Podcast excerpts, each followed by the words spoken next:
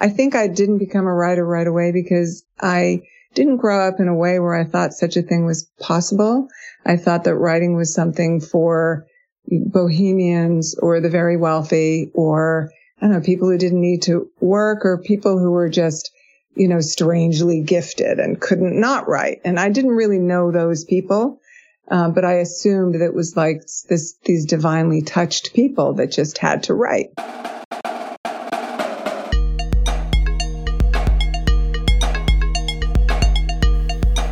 Welcome to Deviate with Rolf Potts. Today I talk with travel writer Marcia DeSanctis, whose essay collection A Hard Place to Leave Stories from a Restless Life came out last month. Marcia has the distinction of becoming a travel writer when she was in her 50s. Before that, she was a TV producer. We talk about making the career transition into writing after having dreamt about it for so many years. We talk about Russia and what it's like to travel there and return there over the course of a lifetime, as opposed to seeing the country just through news headlines. In general, we talk about what it's like to return to the same places over and over over the course of your life and how those places change, even as we change as travelers. We talk about traveling with parents and how foreign places can awaken parts of people we thought we knew well in ways we never saw back home. We begin by talking about Marcia's early career stint as a producer for ABC News pioneer Barbara Walters. Let's listen in.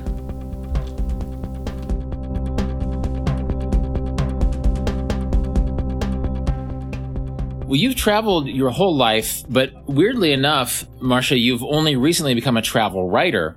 And one thing that stood out to me, but might not stand out to younger generations of readers, is that you started a lot of your early travels were as a producer for Barbara Walters.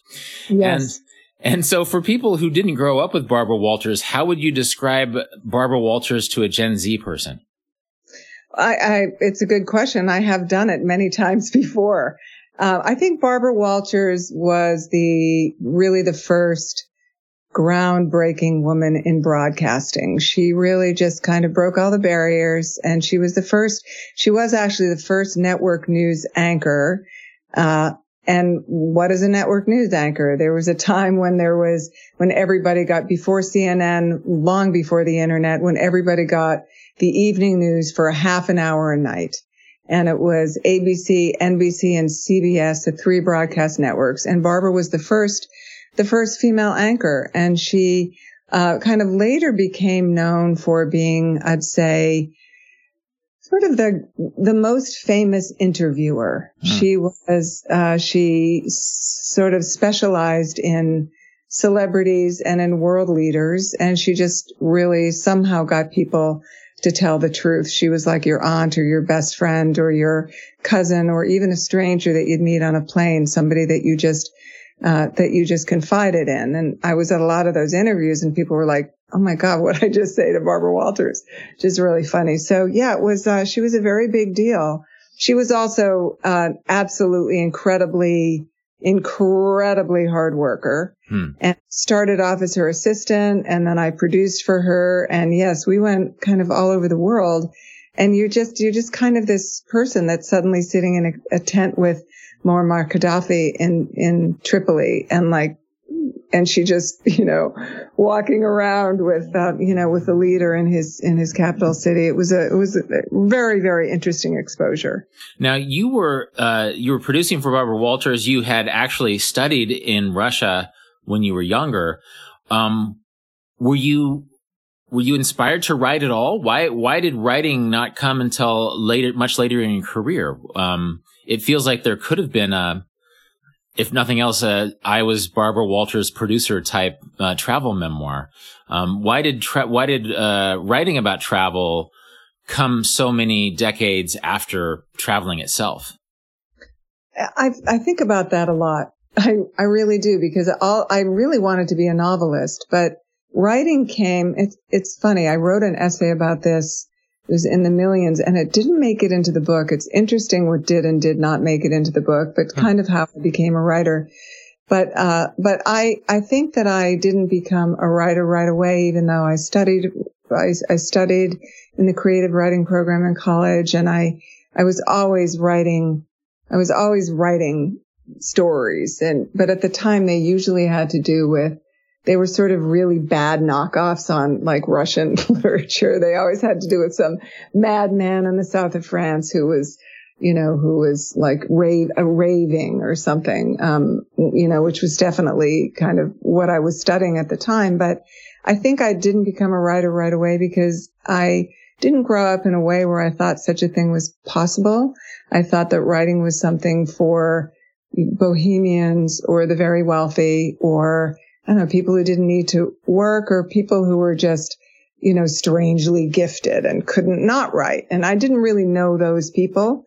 Uh, but I assumed that it was like this, these divinely touched people that just had to write. Uh, so I, I, I went and worked. I went and worked in, in broadcast television, but I, I always kept notes and I lived overseas and I, and I lived in Paris for many years and I really became a writer because I was out of excuses, I guess, that I just said, I, you know, what am I waiting for? Honestly, like this is what you've always wanted to be in your life. And what's the worst that can happen? You can fail, um, which I have done many, many, many, many, many times. Uh, and I'm still standing, you know, and I'm still sort of getting up in the morning and, um, you know, and facing the, the, the tyranny or the, or, or maybe the glory of the, of the blank page. You bring up a couple of other uh, qualities of travel, of sort of qualities of the traveler. Um, and I'm curious about how those were developed uh, in your pre and post writing life. One is the idea of curiosity, which you call an engine that can change fate and move the tides. And then abandon, the idea of giving yourself over to a place. How did you sharpen uh, your sense of curiosity and your sense of abandon as a traveler over the course of um, your very long travel career that is sometimes mixed writing with and sometimes has just been travel for travel's sake? Curiosity was an easy one because I'm I'm pretty nosy.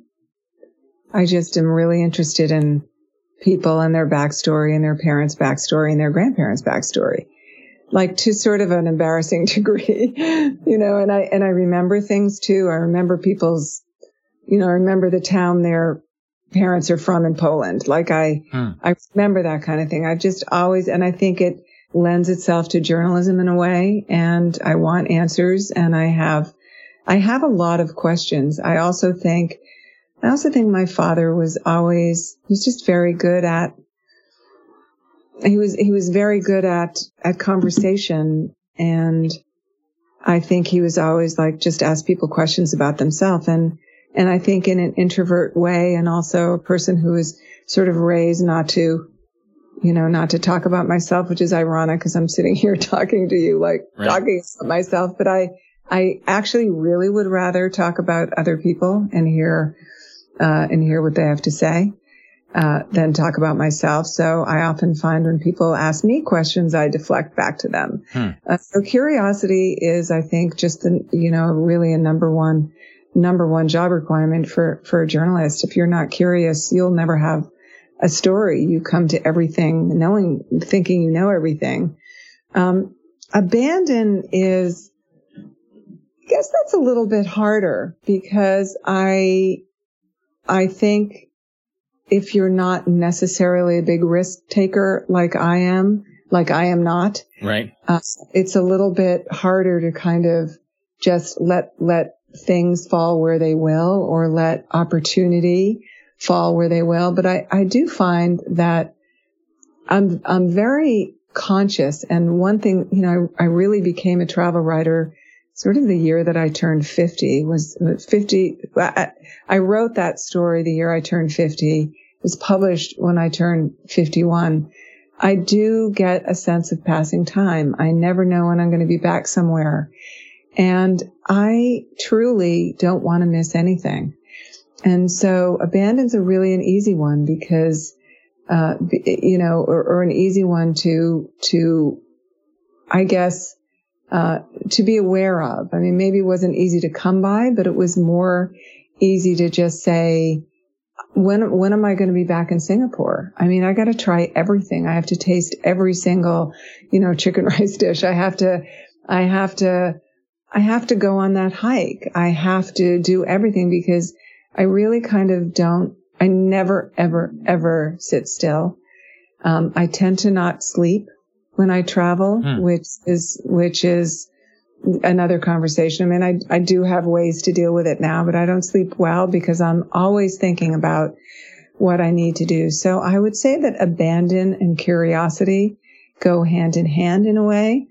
Um, one is just a state of being and I would say abandon is something, it's like almost a coat that I put on, like I'm traveling now and I, and this is my, this is my chance. When you travel, do you feel like I, I gotta, I gotta talk to everybody. I have to see everything. I have to try every single one of these.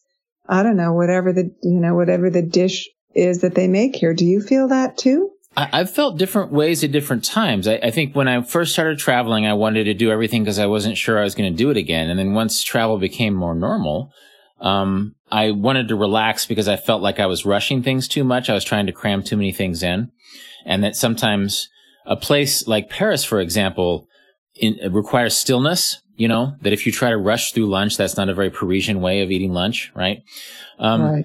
And then now I'm older again. I'm about the age that, uh, that you were when you had your first byline. And I'm realizing, and I think it's something that you point out in your book is that, yeah, when am I going to be here again? You know, it's like you, I think when you're in your late twenties, um, everything seems possible. And that's a good way, that's a good way to feel. And then suddenly you're in your early fifties and you realize that everything is not possible and never was. and so you have to make sense of things. Um, so it's an interesting line to, to, to, walk, I think, you know, just the idea of abandon and presence and they're, they're intertwined. But, um, uh, this could just be my own personality is that I find sometimes if I try to, to, to cram too much stuff in, then I'll miss the pleasure of, of, of being still. Well, that's a really good point. And I don't think it's, I don't think it's my specialty, hmm. actually. I don't think it's my specialty. And yet, you know, it's, it's funny. There's not a single story and I've never written a travel story about Italy where I've been many times where I have family, um, you know, my, my husband and kids are, uh, have Italian citizenship, hmm. but I, it's because I've always just kind of just really maybe been on vacation there or, you know, just always had just this really great time or something. It was, it's interesting. It's not, I've never felt like I've been chasing something down. I, it, I, I think stillness is, is, is a goal of mine. Uh, and, and it, it can be hard. I, I did find that in the, in the Big Bend. I have a story in this book about just being in West Texas during the pandemic. And, but I, I, I, I could get better at it. I could. And I'm actually thinking about, I want to do something where I'm just not thinking, I've got to write this story. I've got to pitch this story. I've got to just gather string, string, string, string to weave this super thick blanket. Like, can hmm. I just be there and be? Yeah, it, it, it's interesting to think about, and I think that's part of part of what interests me about your book because you know we go places change when we go back to them, but then we come as changed people when we go to a place, and then you know maybe we're not static travelers who travel through a certain ethos our whole lives, you know, that we sort of approach places in different ways, different times. It's interesting that you brought your father as an example of a, of a conversationalist, um, that you tried to emulate. Um, because you also bring up your mother in your writing, you know, just the idea, um, there's some details of going to Morocco. I think you're about 24 years old and the photos of you sort of suggested the presence of your mother by her absence because she was taking them. Um, and having traveled with my own parents, I've much, I'm much more traveled than my parents. They didn't have passports until they came to visit me in Korea when I was in my mid twenties. But I, have realized that I am also sort of a product of my mom's curiosity, for example, or actually probably more my dad's. He's a, he, he likes to study places before he goes there. My mom is more of an abandoned person where she's, she's a grade school teacher and just, is just very engaged and spontaneous in a way that I am jealous of sometimes. Um, so I like that. Yeah. So, so why don't you talk a little bit about traveling with your parents to a place like Morocco? Because Morocco is one of the places in your book that you return to along with Russia and other places like Paris. Um, and you sort of recall it as a young person and then you travel back to it over the course of time. So how did this, how did this notion of returning, including tra- trips with your parents, inform your own way of being as a traveler? Well, I think about returns a lot. I, I do. I always, I, it's, it's one of the, actually the first Russia story in the book, as I just talked about, was about a return. Mm-hmm. And, um, and I was thinking about putting a book of stories together about returns.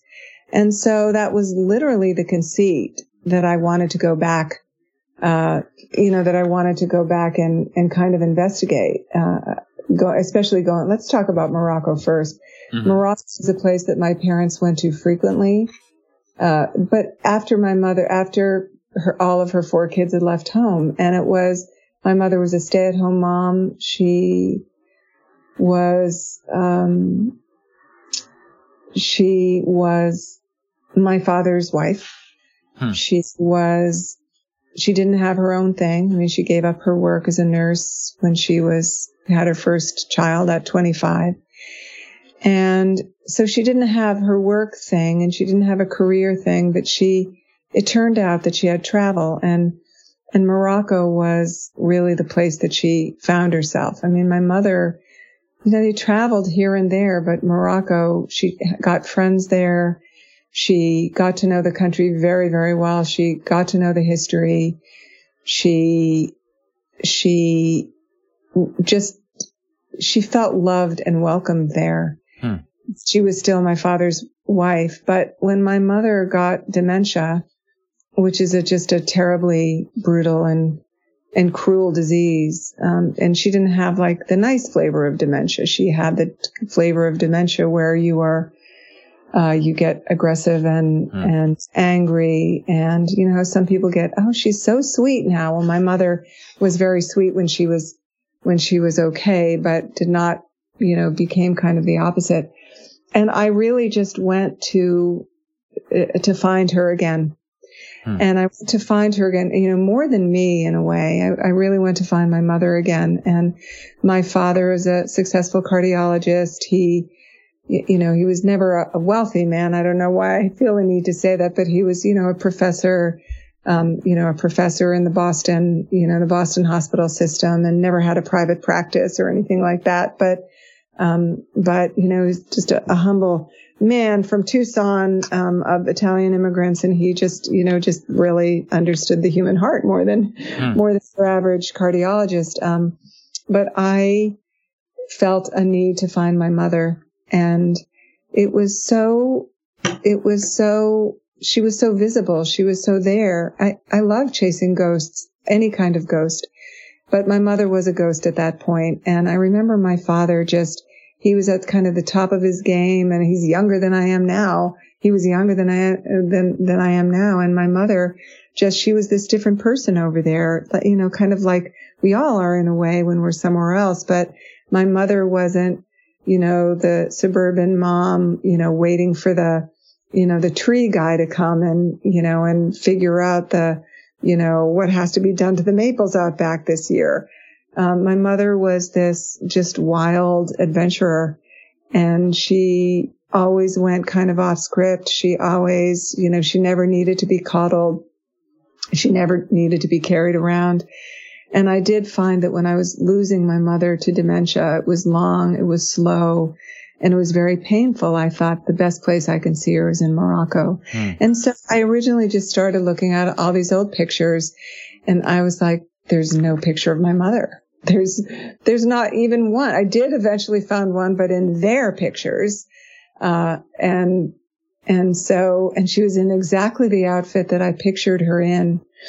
And so I thought, I found it so interesting because she's just, she just does what a mother who loves her child does. She was like, this is my child. Look at her. She's big. She's grown. She's, you know, she's taking time off from work. So my mother took lots of pictures of me.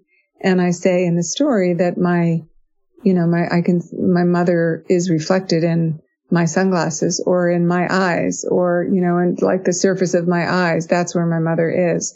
So I went to found her, to, to find her and kind of to get a better memory of her and to kind of solidify something because I think sometimes, you know, sure, I think of her at Christmas and I think of her during Thanksgiving dinner when I'm making her, you know, her stuffing and I'm making her squash pie and I'm doing all those things. But I loved the, I loved the Ruth de Sanctis that emerged in Morocco.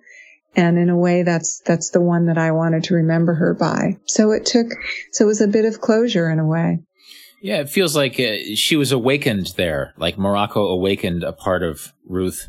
Um, and I've seen that, of course, I've seen it in myself, I guess, but I've seen it. My, my, mother is a Kansas farm girl. And when she went to Mongolia with me in my twenties, suddenly she was in this landscape that reminded her of her childhood, you know, where you don't waste anything. Um, you, not even water. And, uh, that's a, that's an interesting thing to think about in the context of travel. I'm not sure if my listeners have traveled with their family much, but just the idea that you can see a new version of people that you know and love as they react to places. Did she bring Morocco home with her in certain ways? She brought Morocco home with her in a lot of ways. I mean, she started, first of all, she, you know, she, as my, as my father said when she landed, she, he said, they're going to put out a banner the merchants of Rabat welcome Ruth to she was, and she would never haggle. She, she just was always like, no, I'm not going to lower the price. And then say, oh, come on, you're supposed to haggle. But she, you know, she was just too polite. She has, you know, she was saying, why am I going to, why am I going to, you know, reduce, why am I going to offer you $5 less? I, ha- you don't have $5. My mother was hmm. very, New England, she was like, no, that's what this is worth. I'm giving you the price that you're asking. So she brought a lot of things home. She brought a lot of carpets. Actually, I, so funny. I'm, I'm, my chair is on one and there's an, I, I actually really scored these two, these two Berber carpets. You write a bit about objects in your life and sort of um, downsizing or decluttering a little bit. What has been your relationship to the things you bring home from travel or the things that your loved ones bring home from travel? Um, how does that interact with your memories of past and future? Well, Rolf, you wrote the book on it, so you- right. Well, that's part of why I'm curious. Yeah, no, I love that book. I have it right here.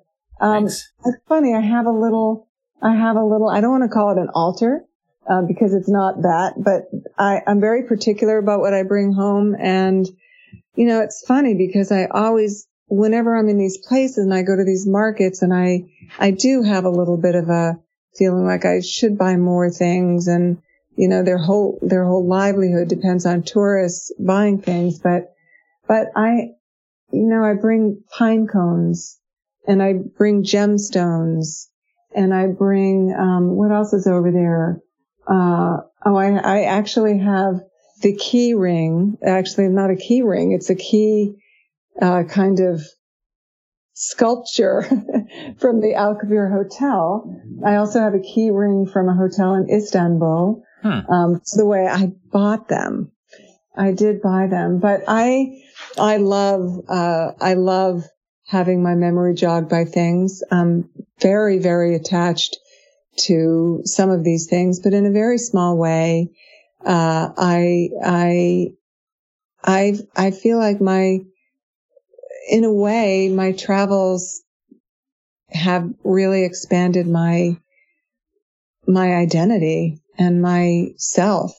I'm curious about the key rings. That almost feels like an essay in itself. Like what, what is the symbolism in, in, in hotel, uh, key rings as, as a souvenir? I, I know that once I often would take hotel keys home by accident when they became the size and shape of credit cards.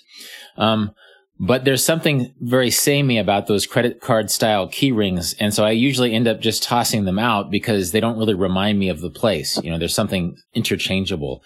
Have you thought about why key rings have become one category of souvenir? I think a key ring is exactly that. It's this object let me into a place that was my home hmm. for a while. And, uh, and I, I, I love hotels. When somebody says, you know, good morning, Marcia, or good evening, Mr. Sanctus, like I, hmm. I like, I like the possibility of clean towels and clean you're not, you're not a hostel bunk room person, is what you're saying. I, I wouldn't mind a hostel or bunker. I guess, I, I, guess I mean maybe instead of Airbnb. Oh, okay, like, okay. I think people have, you know, the great experiences there, especially if it's you know, if they're with a family and it's just really, really expensive, that makes a lot of sense. I love hotel rooms. I actually think I put together a book proposal on this once about like, I think it was called like come on up or something. It was, huh. it was stories from hotel rooms. I love hotel rooms. And Actually, I'm holding it in my hand now. It's Hotel Melody and M E L O D I. And what's really fun, room 504, and it, it weighs like two pounds. And so I know that Russia is pretty central to your own travel career from studying there to being a tour guide there to returning there. Um, what kinds of things remind you of Russia? It's a hard subject now. Hmm. It really is. It, it's a hard subject because it really was, I mean, to say that my range of interest was, was narrow is kind of an understatement. I mean, I was, I just lived for Russian literature. I studied the Russian language. I spent so much time over there getting to know people in the country and traveled all over the country when it was the Soviet Union. I mean, I went to all the, pretty much, I guess, all the republics, um, some of them numerous times. But Russia to me, I mean, whatever it means to me is I would say what what I what I have the strongest strongest connection with is is the literature, is Russian literature from you know uh, from Alexander Pushkin on. Mm-hmm. Lately, I've been really interested in history and kind of going back to those, you know, to the early days of, of Kievan Rus and you know the early days of of um, you know the, the Battle of Poltava, you know when the Swedes got kicked out and, and Peter the Great was was victorious over uh, over King Charles II. So hmm. so I'm very interested in in learning, you know, in in reintegrating myself, you know, maybe just to understand or try to understand. Not that anyone can understand the irrational, uh, you know, understand um, uh, Putin and his thinking and what his obsessions are with Ukraine. But there are a lot of things that remind me of Russia. I mean, wow, vodka. huh, huh. Uh, in, uh, and a certain kind of music and a certain kind of of human warmth that Russian people have. Uh, that that you know this kind of savviness and you know Russians are very switched on people. They're very funny. They're very um, they're very particular. They get it. They're mm. always in the joke and uh, um, but also very you know it's when I was going there for the most part it was it was a country of deprivation and people were um, you know were very were were generous and were um, you know were were interested in making you happy and and I used to run errands to people, whatever it was I was bringing over. I mean, nothing. I have an, another story about this that that I'm working on. It's actually a longer longer book that I'm working on. But the man that I wrote my my undergraduate thesis on, um, I brought his son a camera, and you know his wife was just scrambling around, and you know she ended up giving me like some dish towels, and you know just this always like we're, we don't want, we're not charity cases like I'm giving you something too. So I was very interested in, I was very interested in the, the literary connections to the city too, to the various cities too. And, you know, very St. Petersburg or, you know, I still, unfortunately, it dates me, but I still call it Leningrad. But, mm. um, but, uh, it was very connected with the stories that, that took place there. And, you know, again, kind of searching for ghosts, you know, Gogol's, madman and the man with the overcoat and the nose walking along thinking he was the king of Spain and things like that. So, so those were always things that were, you know, that just really connected me with that place. Also, also I spoke the language and, and, uh, you know, it just, and I say spoke because I suppose I still do, but it would take me a while, you know, to say that I, you know, just to feel like I could really, um, you know, translate something competently again. But, but yeah, I was very, I was very connected to that place. It's what I studied for four years. I worked over there and, uh, and so it's, it's emotional for we kind of Russian culture obsessives. Hmm. It's, it's a difficult time right now. Interestingly, I've, I've been there three times. It's been a while. I think the last time I was there was 2009. Um, but my travel experience is so far removed from the, the abstraction of the war happening right now, which is sort of the news headline uh, level. So it's interesting when I was sort of asking you my earlier questions about Russia, I wasn't even thinking about the current headlines in Russia. Um, and that's an interesting, I guess I sort of have a frame of reference for what's happening there now in the, in terms of war and Russian chauvinism or whatever, but uh, travel really does give you these very specific experiences that feel so much warmer than the headlines, I guess. Um, sure. Sure. Well, so where were you? Were you all over the place or like where did you go? Well, I took the trans uh, Mongolian from Mongolia to, uh, to uh, Moscow and St. Petersburg when I was 28. Um, and then I returned to teach a writing class in um, St. Petersburg, and then I went to see a, a friend in Moscow when I was 36. And then a few years after that, I went on a magazine assignment for Afar. I did a spin the globe to St. Petersburg. Um, nice. So it's all, all been it's been very St. Petersburg centric, but actually St. Petersburg is the first city, the first European feeling city I ever went to because I was one of those weird Americans who doesn't didn't go to Europe when he was young. I went to Asia and I right. actually entered Europe from the East and Moscow didn't really feel European. It wasn't until I went to St. Petersburg in my late twenties that I felt like I was finally in a European city. And one thing that I say quite often, it was the first place in my international travels where I felt, where I didn't stand out, right? I was used to being sort of the, this tall American guy in Asia. And suddenly I was in a city full of tall European looking people. And, uh, it was weird to not stand out, to be able to blend in. Uh, and so St. Petersburg in, in that sense is a special city for me. I mean, it's a remarkable city in general, but it felt like this strange entry city to Europe for me. Uh, I think I'll always have a fondness for that place. Well, and which it is. I mean, you can get to Finland in a snap, but hmm.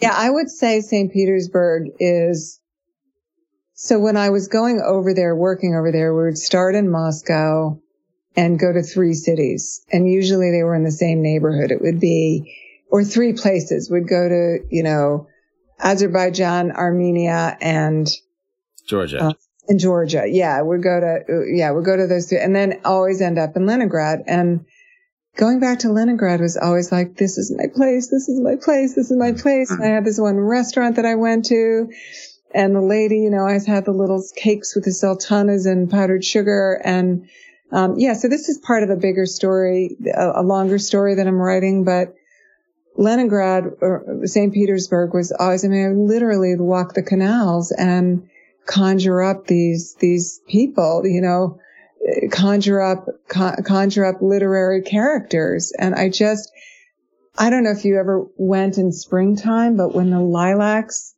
are blooming on St. Isaac's Square outside of the Astoria Hotel. And, you know, it's just, it's just the most beautiful thing. The city just sparkles. Huh. No, I've never, I've, I've been there in the summer and the winter, but never in the spring. Uh, oh, the spring, the air smells good and the city sparkles. And, you know, you have the Baltic and the Gulf of Finland and it's just like, and the canals, it's just, it just sparkles. It's so, it's just like, ox- it's like an oxygenated city. It just hmm. feels very beautiful. And I always loved it so much. And yeah, it's, it's hard for me to, just because of my connection with the place. Uh, it's hard for me to even think about Russia without thinking about the war now. Yeah. Have you, have you been back to Russia or Russia adjacent countries recently? I was in Poland last month. Wow. Yeah. I went to Krakow. And I just handed in my story actually. So I went to Krakow. So I was, I, I was doing it. I was, I had a story in Ireland and I, um, I decided to just sort of extend my ticket and I just wanted to go there on my own because I had been to Krakow. So this was another, this is like changing the hat. This is something else I did, but I in 1994, so I was back at, at ABC News, um, but in between the Barbara Walters specials, I did. Do you remember? Are you old enough to remember? Um, you probably were overseas when these happened. It was a series called A and E Biography.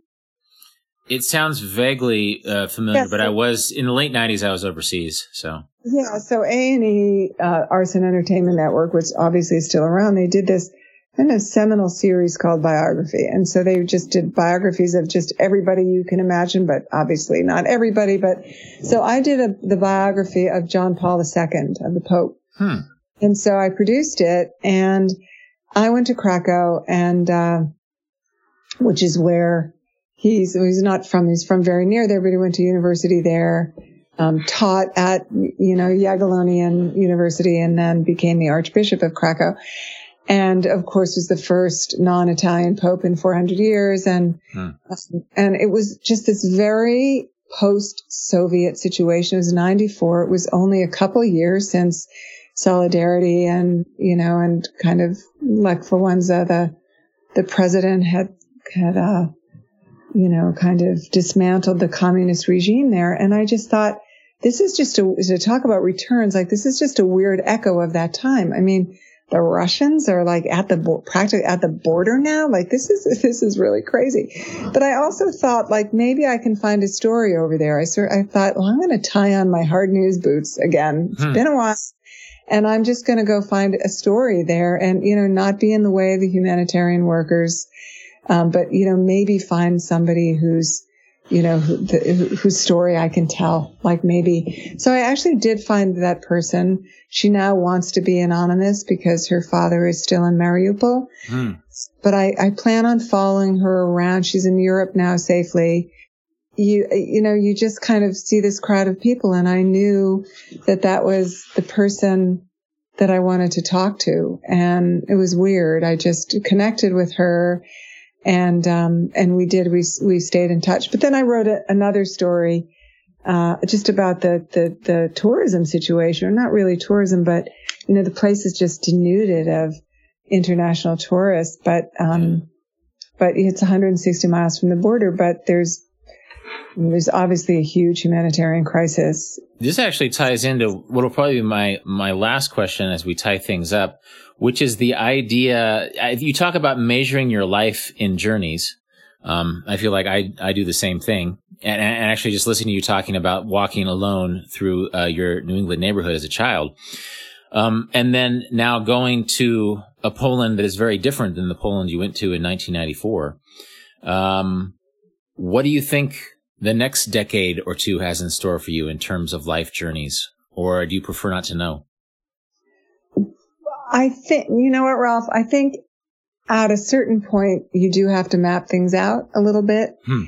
And as you know, in this book and this other, you know, this other manuscript that I've been just staring at for a couple of years, I really love the idea of returns, but now I, I feel a little bit like I, there's so much else I want to see. And, you know, I was in Iceland for the month of February Hmm. And I, I just, I want, uh, by myself, I just wanted to seek out winter. Mm-hmm. And I went to, I, I, actually, it was, it was officially a writing residency, but then I ended up doing a, a, a magazine story. But I was like, I love Iceland in winter. I'm coming back all of next February. And I literally started making my plans. And then I got home and I thought, wait a second, there's so many places you haven't been because that's the thing. People are always saying, well, you know, do you know a good place to stay in Hungary? I'm like, I've never been to Hungary. This has been Deviate with Rolf Potts. More about everything that was just mentioned, including links to Marcia DeSanctis's book, A Hard Place to Leave, can be found in the show notes at rolfpotts.com slash deviate. And as always, you can contact me with insights or questions at deviate at rolfpotts.com. This episode was produced by Cedar Van Tassel, who also does the theme music. Thanks for listening, and I hope you tune in for future episodes of Deviate with Rolf Potts.